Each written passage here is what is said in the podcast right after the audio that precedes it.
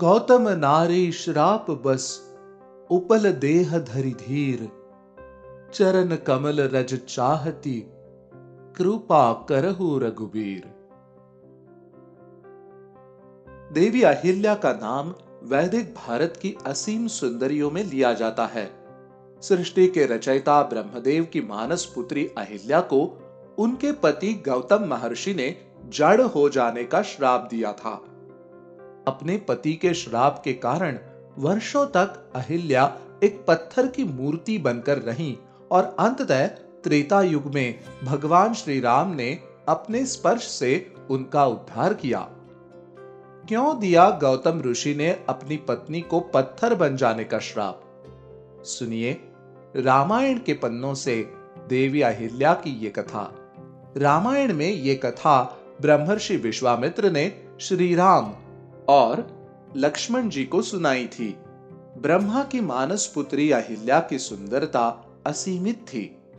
रूप और गुण में कोई भी स्त्री उनके समान नहीं थी।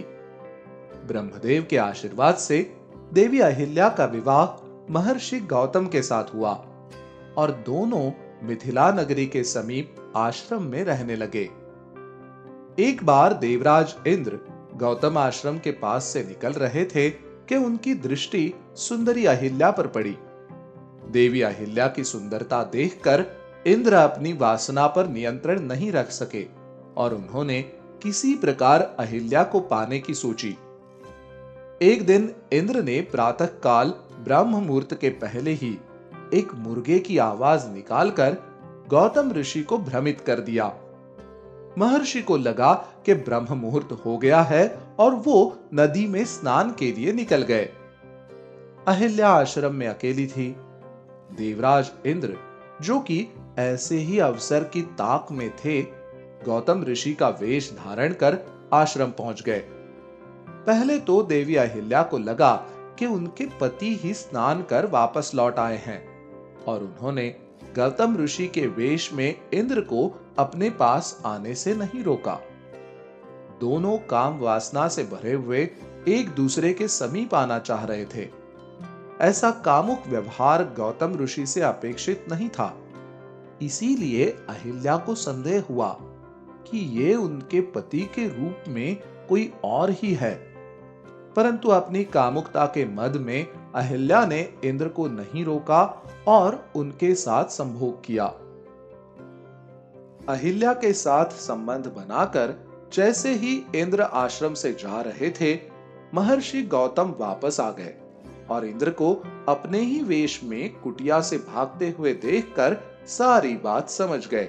इंद्र के इस छल पर महर्षि गौतम को अत्यंत क्रोध आया और उन्होंने इंद्र को श्राप देते हुए कहा, दुष्ट, तूने जिस काम वासना के रहते ये कुकर्म किया है, मैं तुझे उस वासना से मुक्त करता हूँ। और जिस चीज़ की तुझे इतनी लालसा है, वो हज़ारों की संख्या में तेरे शरीर में होगी, लेकिन तुम्हारे किसी काम नहीं आएगी। गौतम ऋषि के श्राप देते ही इंद्र नपुंसक हो गए और उनके शरीर में एक हज़ार योनिया प्रकट हो गई। इंद्र को श्राप देने के बाद महर्षि ने अपनी पत्नी अहिल्या को देखा और समझ गए कि वो भी इस घोर अपराध में बराबर की भागी है। ऐसा जानकर उन्होंने अपनी पत्नी को भी श्राप दे दिया। दुष्टा, तूने जिस जड़ बुद्धि के वशीभूत होकर इस कुकर्म में भाग लिया है, मैं तुम्हें श्राप देता हूँ कि तू इस संसार के लिए अदृश्य हो जाए और तेरी सुंदरता तेरे किसी काम की नहीं रहे।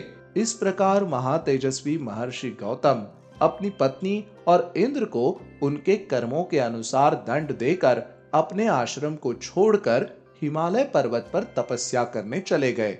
उधर इंद्र को अपने कुकृत्य पर पश्चाताप होता है और अपने एक हज़ार योनियों से युक्त शरीर को देखकर वो लज्जित होकर सभी देवताओं और गंधर्वों से इस दशा से मुक्ति के लिए प्रार्थना करने को कहते हैं। इंद्र के साथ मिलकर सभी देव, गंधर्व और यक्ष ब्रह्मदेव की स्तुति करते हैं। सभी की प्रार्थना से प्रसन्न होकर ब्रह्मदेव इंद्र के शरीर पर प्रकट हुई एक हज़ार योनियों को एक हज़ार नेत्रों में बदल देते हैं। इंद्र एक हज़ार नेत्रों वाले होकर सभी दिशाओं में समान दृष्टि रख सकते हैं। इधर महर्षि गौतम के सुनसान आश्रम में देवी अहिल्या संसार से अदृश्य होकर अकेले वर्षों तक अपने उद्धार की प्रतीक्षा में तप करती रही।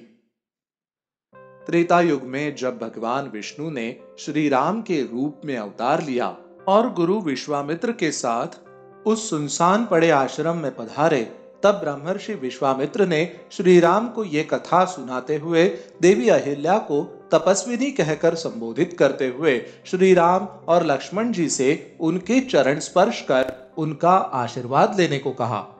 गुरु की आज्ञा का पालन करते हुए भगवान श्री राम देवी अहिल्या से आशीर्वाद लेते हैं। श्री राम का स्पर्श होते ही देवी अहिल्या गौतम ऋषि के श्राप से मुक्त होकर दृश्य रूप में आ जाती है। उसके बाद देवी अहिल्या कृतज्ञता पूर्वक श्री राम के चरणों में नतमस्तक होकर उनको धन्यवाद देती है। इस प्रकार अपने किए का प्रायश्चित पूर्ण कर प्रभु श्री राम की कृपा से देवी अहिल्या अपने पति के दिए श्राप से मुक्त हो जाती हैं।